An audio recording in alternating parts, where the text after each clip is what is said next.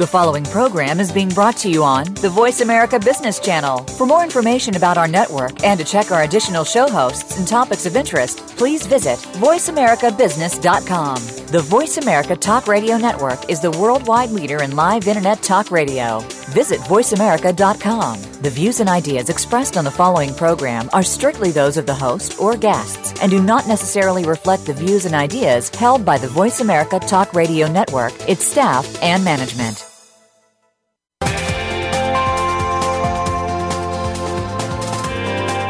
Welcome to a very refreshing hour of business talk. This is the extended supply chain of the future with Game Changers, presented by SAP. The best run businesses run SAP. You'll hear from the innovators who know how to use game changing technologies and business strategies to transform industries. And importantly, they will discuss how these technologies and strategies can shake up the status quo in your company's future and help your organization move in exciting new directions. Now, here's your host and moderator, Bonnie D. Graham. Welcome, welcome, welcome. And if you want to run with the Game Changers, you are in the right place. Welcome to one of our newest series, okay. Extended Supply Chain of the Future with Game Changers. The buzz today, the time has come. You know the rest of that. The time has come, the walrus says. Let me get started. Major global market trends are redefining your business realities. I'm talking to all of you. We have a global audience all over the world. You have issues with volatile markets today. Nothing is predictable. Nothing is steady. You have increasingly complex logistics for whatever you do, whatever you sell, whatever you produce. You have constantly changing distribution networks and competition. Woo! It's escalating. It's soaring. It's rising in places you never imagined it before. So now what are you going to do about all this? It's critical for you to understand your supply chain maturity and may I add, or lack thereof, and focus on the right things. But what are the right things? How are you going to do it? Well, I have one word of one sentence of wisdom here before we go into detail. Morph your supply chain into demand networks. Why you're asking? Before, because demand networks focus on the customer, the partners who help ensure you can fulfill the demand that we hope is coming in, and your ability to react quickly and accurately every time. Are you ready to step up? First up on the panel, Padman Ramankutty, founder of Intrigo and regarded by manufacturing systems as an unsung hero in the supply chain space. Padman is a returning guest on Game Changers, and he has sent me a very interesting quote from Soren Kierkegaard. Let me just give you a little background. Kierkegaard uh, lived from 1813 to 1855. He was a Danish philosopher, theologian, poet, social critic, and religious author, widely considered considered to be the first existentialist philosopher, and that's a mouthful. Uh, he was against literary critics who defined idealistic intellectuals and philosophers of his time. I won't go into any more detail, but look him up. It's Soren, S-O-R-E-N, Kierkegaard, K-I-R-K-E-G. Here is the quote. To dare is to lose one's footing momentarily. Not to dare is to lose oneself. Padman, Welcome back. How have you been? Very good, Bonnie. Thank you. Thank you. It's great to be back. Thank you very much. I love this quote. This sounds like words of wisdom from from the ages, from the mountains. To dare is to lose one's footing momentarily. Not to dare is to lose oneself. Is this a quote that you adhere to as as a, a message for your life, or is it just related to our topic today, which is something obviously way down in the very a little more mundane, but certainly very important to businesses? Padman, talk to me. No, the, this is I, I love Soren Kierkegaard's uh, writings. Uh, life cannot be lived uh, looking backward. Life is lived looking forward. Right? Those are quotes that I try to live by, and I think uh, this is uh, any entrepreneur who starts a company, who wants to, entrepreneur who wants to go ahead, has to take chances, and this really reads to me, and I, I try to live this life, uh, trying to build companies or help companies grow. So this is one of the things that I do on a daily basis. Well, Padman, I'm very intrigued in your bio. You say manufacturing systems has called you an unsung hero in the supply chain space. Well, I think we're singing your praises right now. So you're no longer unsung. Once they said that, I think you, you were sung. Right, can you relate this to the, to our topic on extended supply chain morphing yeah. into demand networks? Yeah, see, today's enterprises, be it IT, be it business, be it uh, any of the corporate services, are very afraid to dare and ready, not ready to embrace the changing uh, landscape of the market. The, what is the changing landscape of the market that you and I today buy on the web, expect instant gratification and Sunday delivery through USPS? Mm-hmm. Those things happen pretty much every day. But you walk into any corporate America or any organization, the first thing you say is, "Oh, I cannot do this. I have, I dare not bring this up. My boss will get angry. I don't have the budget." So uh, the inmates who run the asylum are driving the change in their personal lives, but are unwilling to dare to see what is happening in the marketplace and in their supply chains today. And that to oh. me is the craziest thing that I've seen in a long time. Are, are they just hiding behind, hiding their head in the sand, or or uh, basically under a rock because they don't want to know, or do you think that they're afraid of what they might see if they open their eyes, Padman? Yeah, there are th- two parts to that. Basically, they are hiding behind because the risk averseness in most corporations, especially um, the big ones, is it's a sheer inertia uh, and uh, risk averseness. I don't want to stand up to my customer, I mean my boss, and tell I need a million dollars to go make this uh, supply chain environment digital or create a new KPI index that cascades across every every element of my supply chain. Because the question will be, what were you doing with what all I asked you to do over the last five years or ten years? Uh, unfortunately, um, that inertia uh, allows these companies to keep on moving and trying to do the same stuff in a little bit incrementally when the entire world is being upended.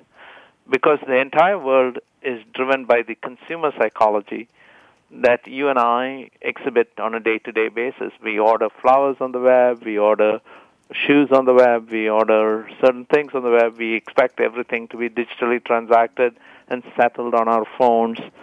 So those elements, by the time the people get to muster their courage and get it approved from the business side, when they go into the IT side, and the IT side will say, "Oh, I can't do this because my my investment is in X, Y, Z, and I cannot allow you to move out of those things." So those two things are inhibiting people to move to a digital supply chain and to take advantage of what the changes are happening in the world. Thank you, Padman. Great start to our conversation. Really appreciate your taking the time to educate me as well as our listeners. And now I'm going to speak with our next panelist. She is, she's with us, Gisèle Roy, Director of Global Planning at Blount. I think that's how you pronounce it. I remember meeting somebody, uh, another one of Gisèle's colleagues at uh, an analyst event at SAP a couple of years ago that I was hosting. And Gisèle has sent me a very interesting quote from Isaac Asimov. Those of you who are scratching your heads, gee, that sounds familiar. Asimov lived from 1920 to 1992. He was an American author and professor of biochemistry at Boston University, one of my alma maters. Best known for his works of science fiction and his popular science books, his most famous work is the Foundation series. His other major mm-hmm. series are the Galactic Empire series and the Robot series.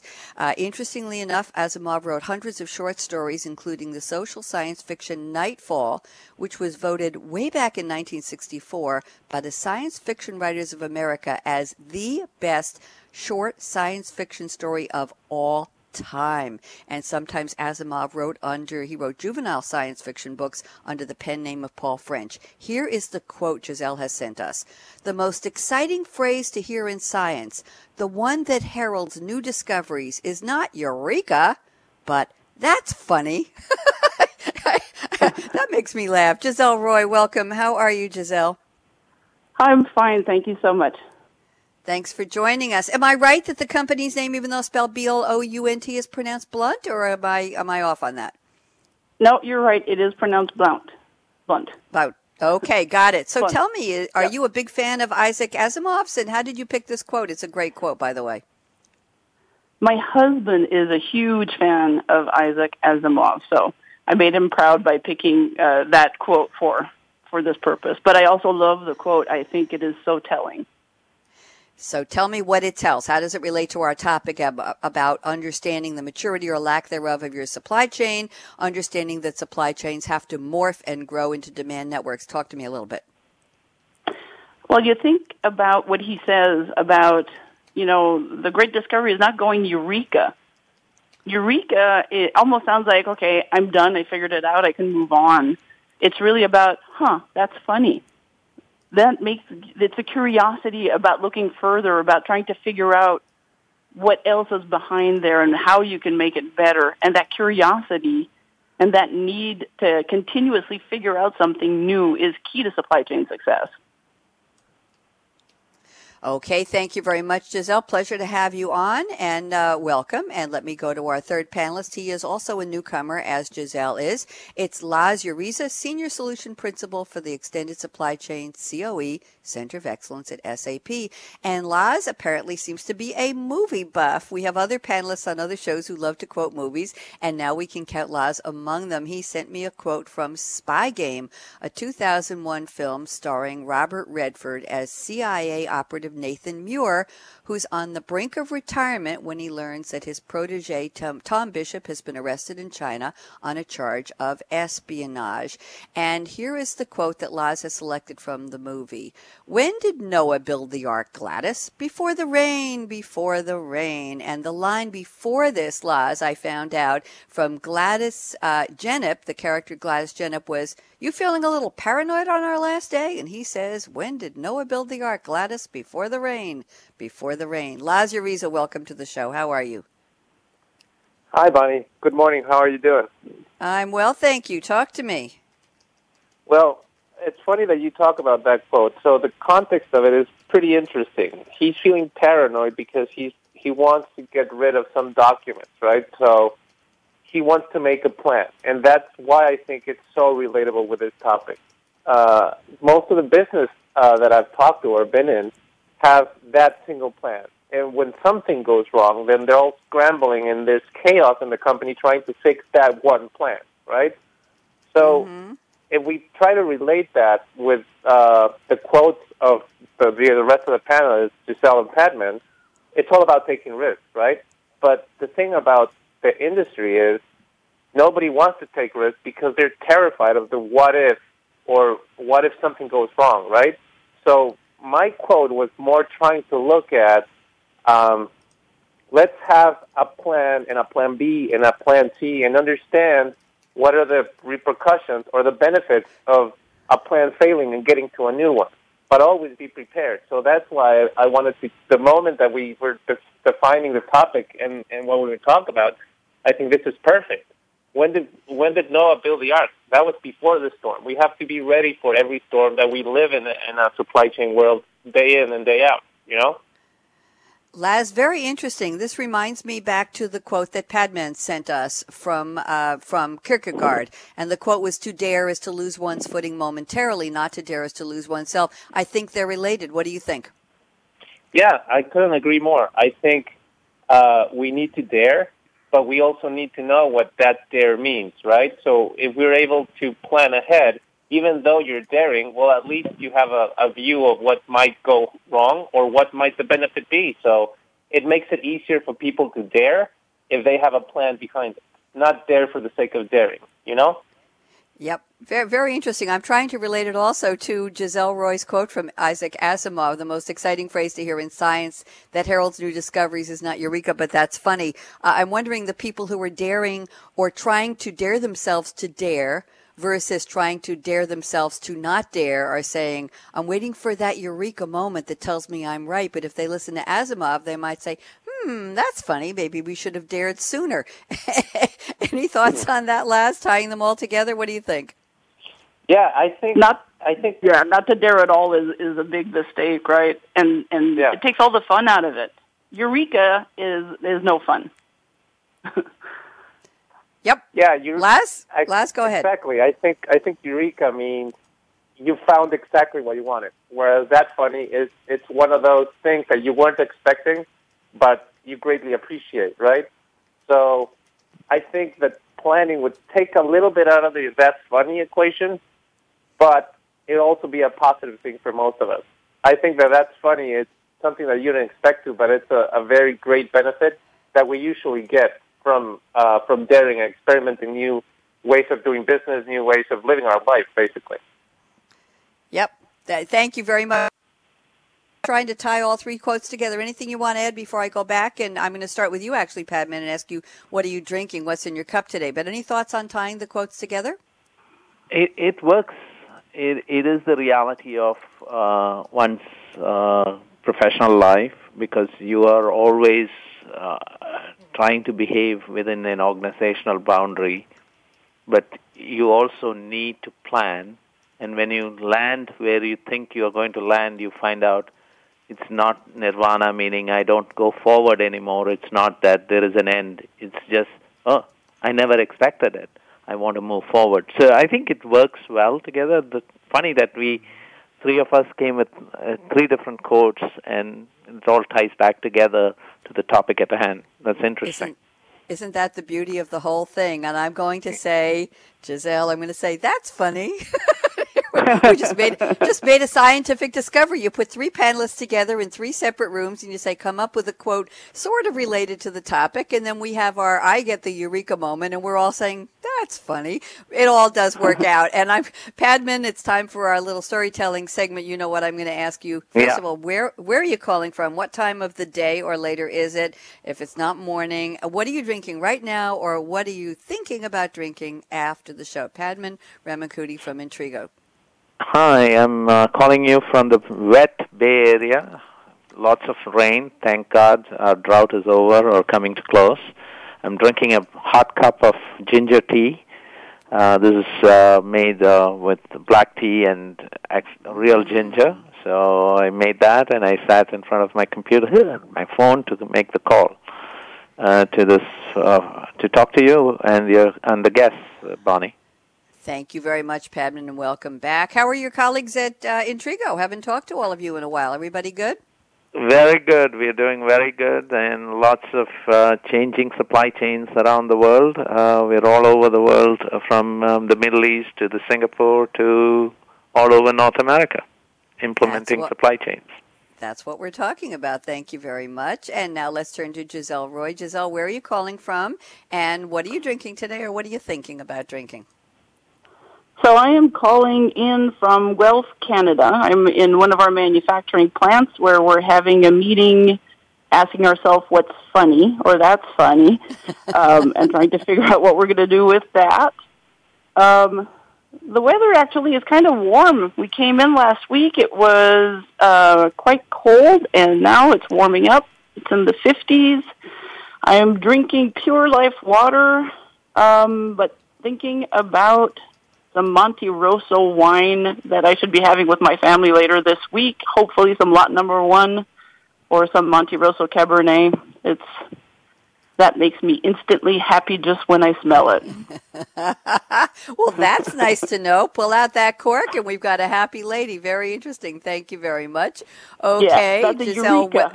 Eureka. Eureka. Yes, Gisèle has her wine. Thank you very much.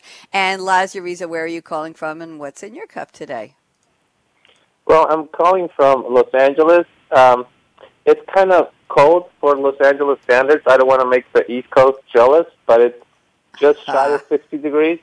But uh, it's cold for us here in in, uh, in LA. And uh, as for what's in my cup, it's actually a cup of coffee, an espresso to be precise. Um, it's one of my favorite drinks. Been drinking it for 10 years, maybe uh, with the same machine. What actually happened was a supply chain nightmare getting this machine with me, so I'm very much attached to it. You know what? You're not making me jealous, and I'll tell you why. I'm in New York. It's going to be around 60 today, and tomorrow we're going to hit the high for the year 70 degrees. That's right. That's right. Freezing, freezing, snowy, uh, snowmageddon just about six weeks ago in New York. We're going to hit 70 degrees tomorrow, and I have friends who just went to Florida for a respite, and guess what? They should have stayed here because we're having better weather than they are. So there you go. Listen, our topic today is very important.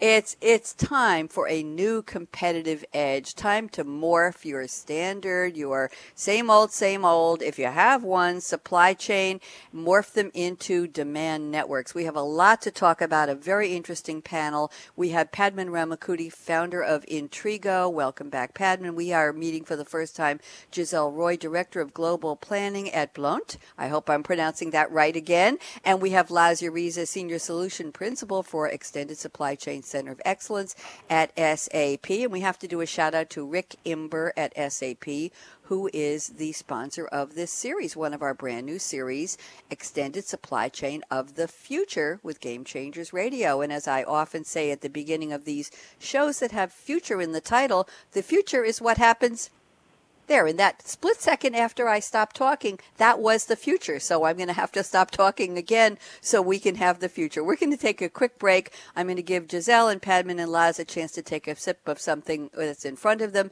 And when we come back, we're going to kick off the roundtable. I think we're going to start with uh, Gisèle. We plan to have you first. We're going to talk a little bit about what is going on today with supply chain. So, to our audience, don't even think of touching that mouse, that app, that dial. We'll be right back. Justin out.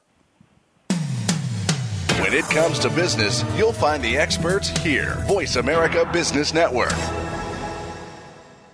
Rising customer expectations, complex supply networks, and a focus on your business's bottom line make it more important than ever to bring your extended supply chain into the future. Your extended supply chain is one of the most critical components of your business success.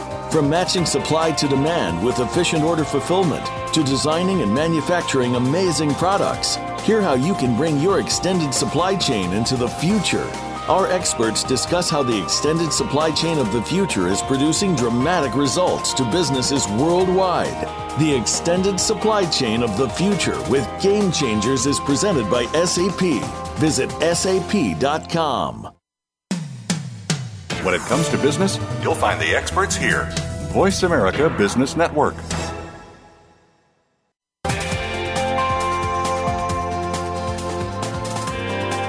You're listening to the extended supply chain of the future with Game Changers, presented by SAP.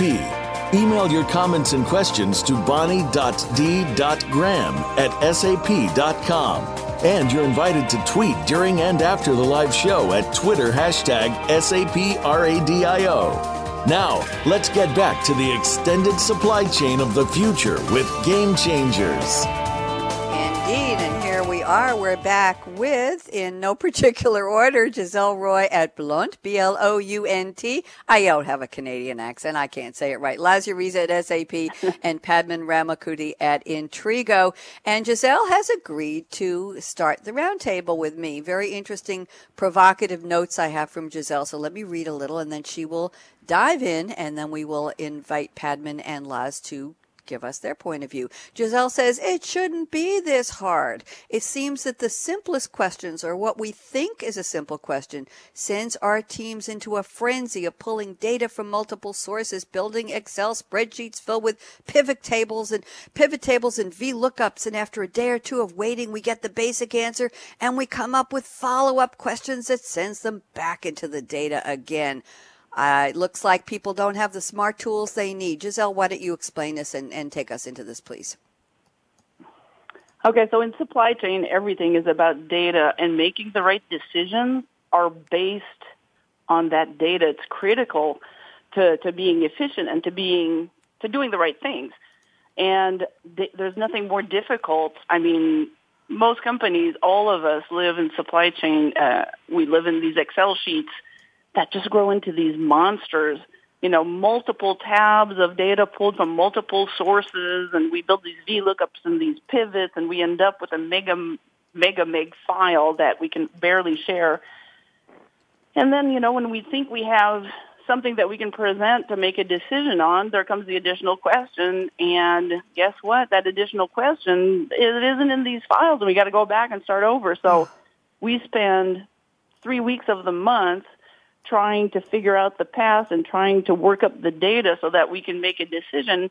And we spend one week doing the added value exercise of actually executing to a goal.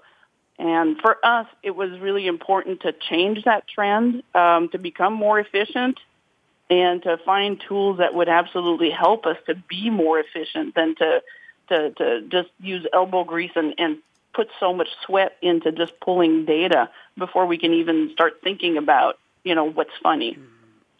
And so for us, the, it, it, that meant making a smart investment. And the thing is, people want to invest in all kinds of different tools and toys, and we all get IT happy. Um, there are some investments that are smart investments and that bring value back to you. And for us, that investment really was using uh, the IBP for S&OP solution so that we can get away from it shouldn't be this hard. And we're, that's that's our number one goal for this year. It's really trying to get to a place where it isn't this hard, and we can pull data, and we can give answers, and we can um, do what if scenarios. And like it was mentioned earlier, you know, think about A, B, and C, and have contingency plans so that we can react quickly. And uh, that's it's a difficult thing. It really is hard, and I'm the first one to say it should take you ten minutes. And then wow. later an answer comes back and it's not the right one. Yeah. Gisèle, tell me something. Uh, what does your company do? Just briefly, we haven't said that on the show, so people know. And, and do your comments apply to all companies? Who are we talking about? Who, who, whom in our audience are we specifically addressing when you talk about supply chain? Ugh, it shouldn't be that hard. Who are you talking to? I think I'm talking to almost anybody, um, no matter what size the company is, right? We've talked to to Fortune 100 companies, and we've networked with smaller companies, big companies, all kinds of manufacturers. We all share the same experience. It really is that hard. We really all live in spreadsheets. Um, we're we're all the same. Everybody thinks they're different, but we're not. We're all the same. And so for Blount International, what our company does, our company is based out of Portland, Oregon. Mm-hmm. It's a U.S. based company. Um, the claim to fame for Blount International was this gentleman named Joe Cox invented the chainsaw chain by observing a beetle eating wood. And so he was the first inventor of chainsaw chain, and that is our claim to fame. It's our largest selling product. We're the largest manufacturer of chain in the world. And we also make bars and outdoor accessories and forest lawn and garden and we have divisions in uh, constructions and divisions in agriculture as well. And you can find us on our website, um, blount.com. Gisèle, do you think he had that moment instead of saying "Eureka," looking at the at this uh, insect and saying, "Well, that's funny. I think I'll invent a chainsaw that does that." What do you think was that that discovery moment? Any thoughts on that? No doubt, no doubt. Most of the companies today, most anything that was invented is by somebody who had that instinct to go, that's funny. What can I do with that? What can I learn from that? And not going, oh, eureka, I know the bug is eating wood and move and just walk away, right? Um, that is the mindset that we should have in supply chain because we have to find ways that it is not this hard and always think about that's funny. Why is this so hard and how can I make it easier? And then find partners that can help us make it easier and, and continue to think that way because change is constant, it's fast, and we don't have the luxury to sit back a lot. So that's funny should be something that we ask ourselves all the time. Thank you very much. Great intro to this part of our topic. Padman Ramankutty at Intrigo. What do you think about what Gisèle just introduced? Uh, Gisèle is 100% right. Uh, when we go into companies and we talk to companies and supply chain um, practitioners, the challenge is how much they have to dig into to get a simple, simple answer. You would think um, you would think these are easy to get. I was talking to a company yesterday night in Dubai who has a worldwide supply chain for a facial cream that they do for that they sell all over the world. It's a German company, and the idea that you have to dig so much uh, information, bring it, and the latency that comes with that information never satisfies anybody up or down the chain. So the guys in the trenches are going back to getting more data. The guys in the and the gals in the up, uh, in the office upstairs don't want that data. They said there's something wrong with this data. So if you really look at it, um, the the only constant change that we can adhere to is figure out a mechanism that tells you how to react to change, consumer behaviors, or even uh, you and I walking into the Home Depot looking for that Blount chain, Oregon chainsaw, and if we don't find it, how do we react? And if we don't find it, does Blount know that its supply chain is lacking a stock out, is seeing a stock out at the store? So this type of uh, challenge is only going to accelerate as more and more of the markets are becoming digitized and more and more interactions are going to become digitized. So I think um, Gisèle and her team had to do and react early enough because they discovered uh, one thing. They, they they basically said it's not about the only about the tool. It's about finding a way to become more efficient in delivering the digital data that is more important to making decisions about the supply chain. It is more important to get to the data faster, cheaper, quicker, so that we can react faster, cheaper, quicker. That's really what I think is is the go forward position from uh, from a point of new supply chain or digital supply chains, as one would call it. The data Faster. is as important as the mm-hmm. as the product. Faster, cheaper, quicker. Focus on data. Thank you. Great words of wisdom here. Laz Uriza at SAP, please join this part of the conversation. What do you think? I think it, it's exactly what I wanted to say, right? Uh, my point was basically the same as, as Gisèle mentioned, right? Most of the uh, supply chain executives out there are basing all their decisions right now through gut feeling, right? Because they have a lot of experience and they know basically what's going to happen. And they live on that, huh, that's funny moment, you know, whereas they're guessing something has to go because they've lived through it, but they're not really sure. So the whole idea is to give them all the information, give them digestible information they can understand and they can read through so that they turn that, that funny moment into a eureka moment, into I meant to do that, as opposed to just let's hope, you know? And the biggest issue there is I, I, I love that they have that gut feeling where they can deliver based uh, blindfold, but the thing is, they are our older workforce who understand the business, have been there for a long while. But what's going to happen in the next generation when, when they need to transition that in that knowledge base to younger uh, executives, to younger um, uh, supply chain specialists, right? They need the information so that they could succeed. Otherwise, we're going to have that same learning curve we had 20 years ago all over again. And we want to do that transition, and the only way to do it is with correct data to help them out make those decisions happen. Thank you, Laz. Appreciate that. Gisèle, I'm going to circle back to you since you started this part of the roundtable. Any thoughts you'd like to comment on what your colleagues on the panel have shared with us, Padman and Laz?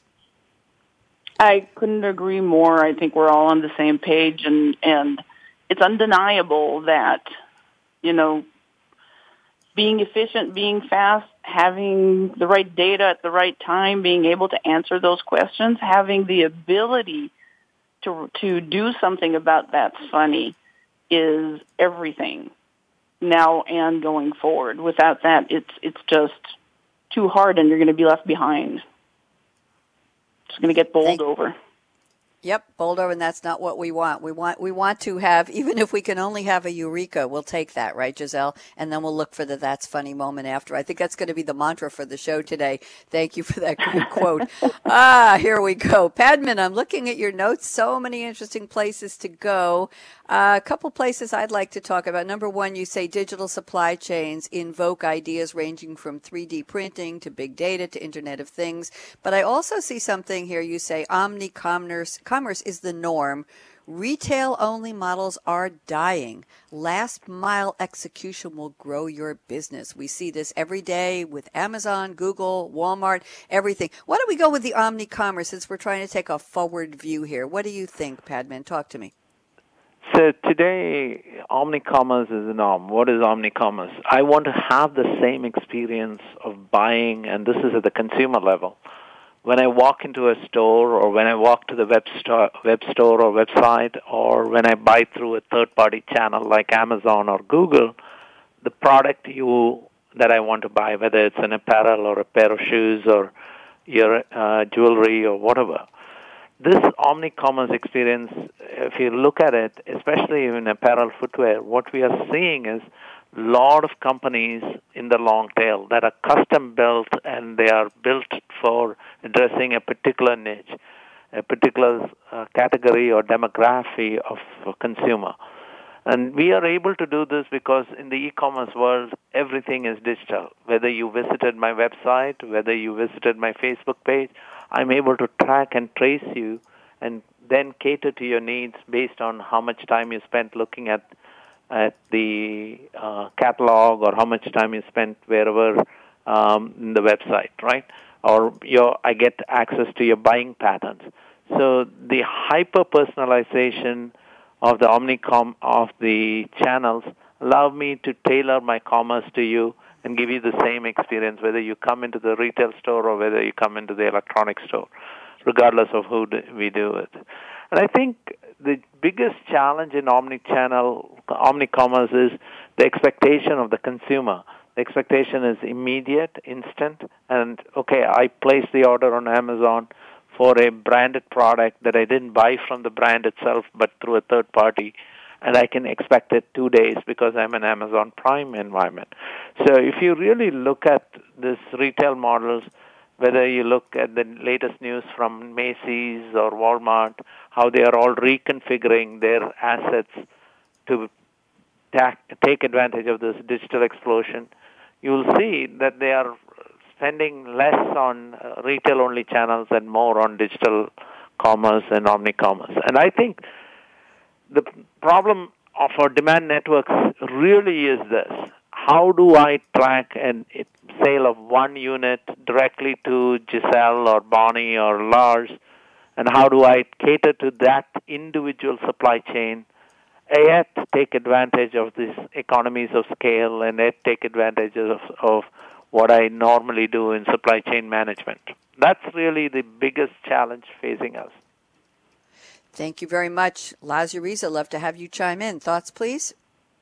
No, I, I, I, agree with Padman. I think there's a big, big opportunity. And if you see there's a cross pollination in the omni channel, right? In the sense that you have what are defined as webroomers or showroomers. What, what that means is there's a lot of people out there that do most of their homework uh, online, right? They do their homework online and research a product and whatnot, and then they go to a store like Best Buy and, uh, and purchase it there, right? That's like 50% of their uh, of their customer base is doing this, doing all of their homework online and then go and buy it. And alternatively, the the Amazon people go out to Best Buy or to Walmart or whatever and see the product live, see if they like it, and then they go home and buy it. So that feeds into into Padman's point that they are looking for the exact same experience that relates to each other so that they can buy a purchase. It's no longer just looking out for a product that you like in the supermarket and buying it. Most of the higher ticket uh, products are being bought through both channels, not only one anymore. So it's it's becoming a bigger trend more and more with uh, with younger generation. So having that product available and, and complete in, in every channel that you can is becoming uh, a, uh, a huge challenge, not only for the manufacturers, but for the retailers, because they have so many um, different places to buy. So it's, it's, it's an interesting mix how we have to handle this and how they make all of these products be available for consumers everywhere. So I, I think it's, it's, the future is now. The future is now. Even as he stopped saying that in that split second, the future is now. I think it's already gone. I think we missed it. It's past. We're going to have to stop again. Hmm. Thank you very much, Laz. Gisèle Roy, love to have you chime in. Thoughts, please? Well, couldn't agree more. And the, for us as a manufacturer, you know, selling globally through every channel possible – we go beyond that, right? We there's end user, consumer, distributor, dealer direct, web sales, catalog sales, um, OEMs. We we do all of it depending on the geography that we're talking about in our distribution channels, and we try to distribute that through multiple shipping points and and manufacturing plants that come from all over and procured goods, and it gets really, really noisy and trying to satisfy that level of expectation through all of that is is really, really difficult. And um, you know, the the delivery of a one unit over 24 hours or the delivery of a full container over the next week or a deliver and trying to figure out how to flow all of that through and it's not getting easier um, to Padman's point, more and more consumers want that consumer experience, and more the the clean definition between those challenge and the rules of engagement are kind of fading, and they're getting closer and closer, and the expectation is getting higher and higher, and um, trying to run a supply chain in that complexity is is a huge, huge, huge challenge. It's not easy thus the multiple spreadsheets, pivot sheets, the megabytes of data, and the, the, the trying to figure out what is the best way to do this. The Thank world you, is Gisèle. changing. People, people, they want everything now. We all know the instant gratification comment, mm-hmm. the ability to know that it's there. I'm going to get it. There's no doubt. I know exactly where it is, and I can track it from the moment it's shipped to the next day to to every touch point. To it's huge. We're spoiled, we're demanding, we're informed, we're educated, we're we're needy and greedy, and we want it now. And I was looking, I think in your your notes, I think I saw a statement here that said. Um, uh, what do you say? You said we like your brand, but let me see if I can find that quickly. I like your brand, but if I can't, yeah, we like your brand, but if it's not on the shelf when I want it, I will not wait for it. Very interesting. Thank you, Gisèle. Padman, this was your topic. Any thoughts on what Gisèle and Laz just shared with us?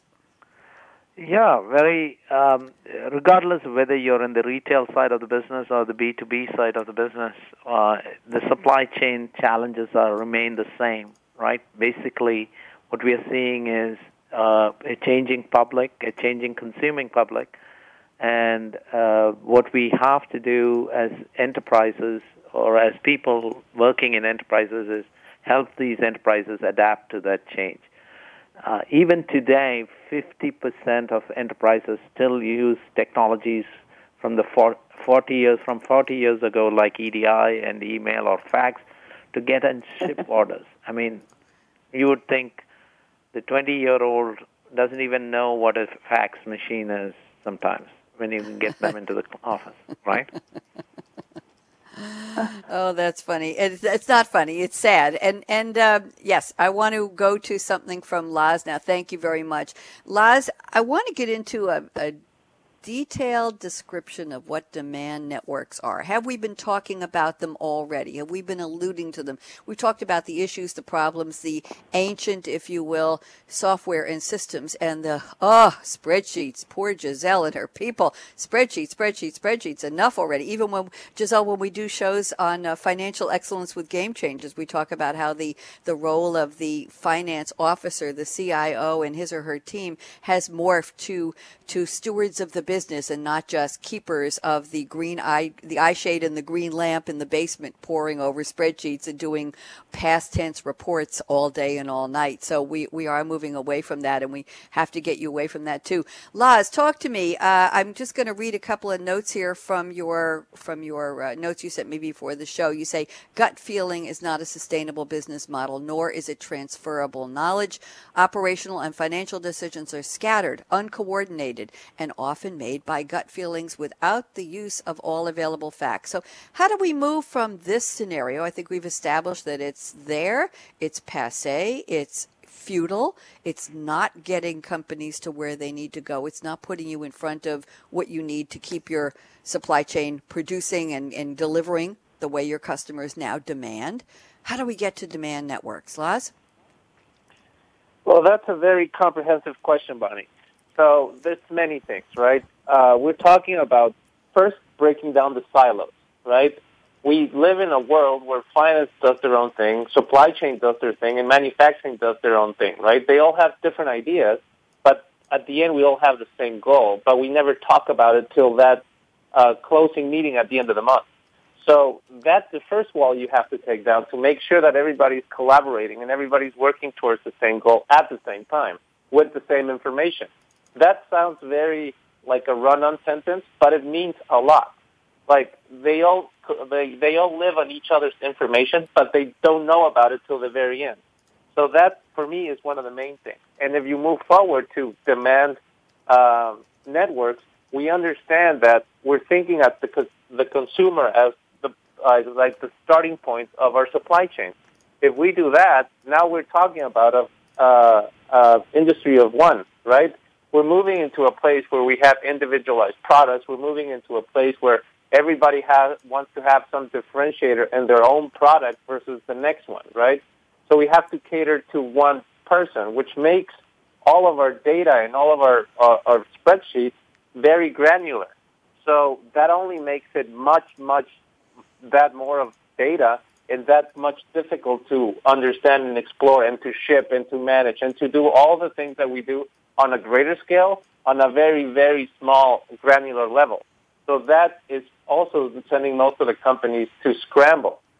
So I think that's a very big thing that we have to think about where we, when we want to plan about our demand networks. We have to start at one, yes, but we have to have that collaboration aspect with the entire company and have people accountable for what they're doing. Otherwise, we're operating in different versions, and at the end, when we try to mix them and, and, and make sense of a one single uh, report, then it's when we have additional conversations to make sure that, well, I thought that this is what we wanted, I thought this is what we had to do, and these are the uh, the KPIs that I was uh, working on. So they don't know they don't always make sense at the very end. We have to make sure that we are talking at least the same language to make sure that we uh, meet our expectations and we more more important, more importantly meet our customers' demands. Thank you, Laz. Gisèle, love to get your POV on this. Thoughts? I love this conversation. good, good. That's why we're all here. That's why we're here. That's great. Go, talk to me. Uh, one of the biggest challenges, what the thing that's most difficult too, is exactly that, right? And and having that common goal and being able to have that conversation, it's not that easy because we have salespeople that go, "I'm going to sell X million dollars and then I'm going to sell it in this geography, right? And then I might have some seasonality and that's what I'm going to do this year. And then you have finance who are like, we have this working capital goal. We're going to make this EBITDA. Uh, this is what we want to reach as a financial target. Then we have our manufacturing plants who are like, this is our goal. We want to be at this cost and we need to make this much volume to be at that break point and have that cost and this and that. And in the middle, we have supply chain, and we're looking at everybody going, what SKU is that, and how many do you need when, and where is it going to be sold? So, to get everybody in this, like, to be able to live in that same living room and have a translator for those conversations so that there isn't that disconnect of I thought you meant this or I thought you meant that, and to be really understanding um, your customer demand and really tying it into every functional area so that we can all understand that that means the same thing is quite the challenge because we none of us speak the same language. We need a translator. Gisèle, are we referencing back to the days of the Tower of Babel or Babel, or however you, I don't know how Canadians say that, but the Tower of Babel is how we say it here in New York. We're talking about everybody speaking at the same time in their own language. Does that describe it? Pretty close. I would say Okay. it's pretty close, but we're all trying to talk to each other. We just don't know how to. I think that's what it's all about. Guess what? We're all going to talk to each other right now because it's time for us to quickly move into the crystal ball predictions round of the show. Padman, I know I didn't give you a chance to comment on what Laz was talking about a moment ago, but if you want to make that part of your predictions, I think that would work for us very well. So, Padman Ramankutty from Intrigo, why don't you tell us uh, if you like the year 2020? You know Padman. It's still my favorite, but it's it's almost here for goodness sake. The future is here. Whoops, it's gone. So uh, take a look into the crystal ball at Intrigo and tell me what do you see will be different at what point in time about this topic. New competitive edge demand networks. I think we should have just called it getting rid of the tower or climbing the Tower of Babel demand networks. I think that's what we should have called the show, Gisèle. So Padman, predictions. One The minute. prediction: Go. the enterprises of 2020, at least the top enterprises of 2020, will have three things that they would have solved in that enterprise. One is organizational alignment. How does finance talk to supply chain, talk to operations? Organizational boundaries will be fluid, meaning they are not as rigid as today, where the finance guy cannot talk to the supply chain guy because my KPI is not necessarily aligned. And the organizational balance is good. That's at an organizational level. From a supply chain software point of view, I think what we will see is a highly tuned demand sensing network model, meaning you as a consumer, Bonnie, when you walk into Bloomingdale's or Macy's or whichever company is left standing, I do not know, I can't make that prediction. Touche. Touche. But yes. you as a person, when you walk in, or you sitting in Long Island or New York, making an order on the web at that same site, will have the same experience and will get the same experience of gratification, of fulfillment uh, in the reasonable time with a very limited uh, friction in your commerce or your interaction. And I think that will come because the machine learning and artificial intelligence will start to take over the demand planning aspects and demand sensing because we are dealing with data. If we thought we had data in supply chain, we are in 2020 it'll be 10x the amount of data that we are today processing for demand. It will be at an individual SKU and an individual uh, person, and we need to know how to satisfy that. The organization will be smart enough to aggregate the data and make uh, and react optimally to you, the individual. That's where I think we are going. So we are going to see machine learning driven demand networks that sense and respond and give you that omni commerce or omni experience by 2020, at least in the top brands that we know. Thank you very much. That's a mouthful. I appreciate it. I'm glad we have optimism here, and that's what we're all about. Gisèle Roy, tell me, what do you see in the crystal ball? I'm going to take a different approach to crystal ball, and I'm going to talk um, from the, the soft side of business. I'm going to talk about people and the future generation coming into supply chain. So, supply chain um, the, the, is predicted to be more and more difficult to recruit inside a supply chain. People want work-life balance. They want to feel success. They want to breathe. And if we cannot make sure that we can provide success to our workers in supply chain, we are going to struggle with employee retention. We really are. And if um, we don't have the tools to be successful, if we don't have the training, if, if we don't have the knowledge and we don't keep up, um, we're going to be struggling with having supply chain employees, long-term supply chain employees that want to stay into that field.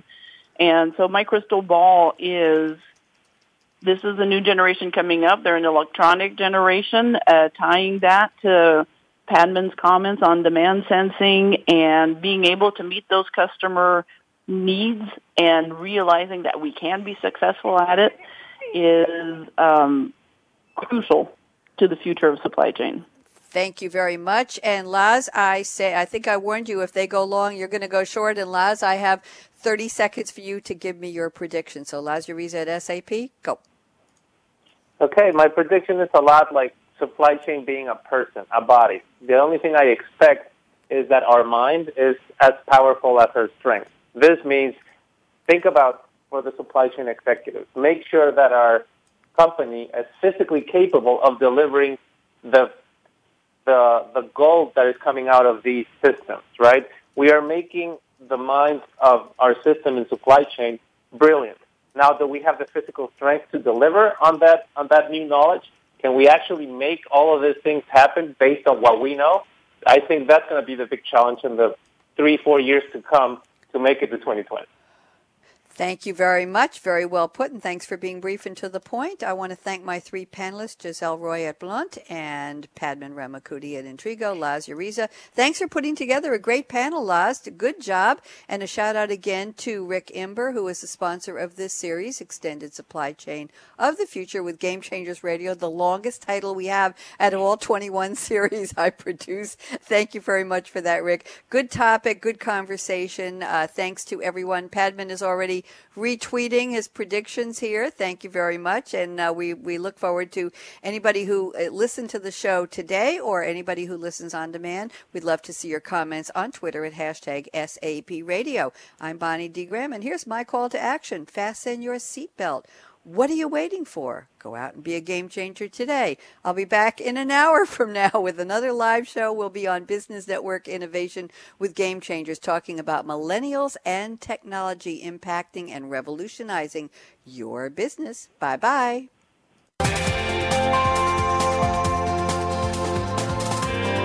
Thanks again for tuning in to the extended supply chain of the future with Game Changers, presented by SAP. The best run businesses run SAP. To keep the conversation going, tweet your questions and comments to Twitter hashtag SAPRADIO. Please join host Bonnie D. Graham again Tuesdays at 7 a.m. Pacific Time, 10 a.m. Eastern on the Business Channel. We wish you a positively game changing week.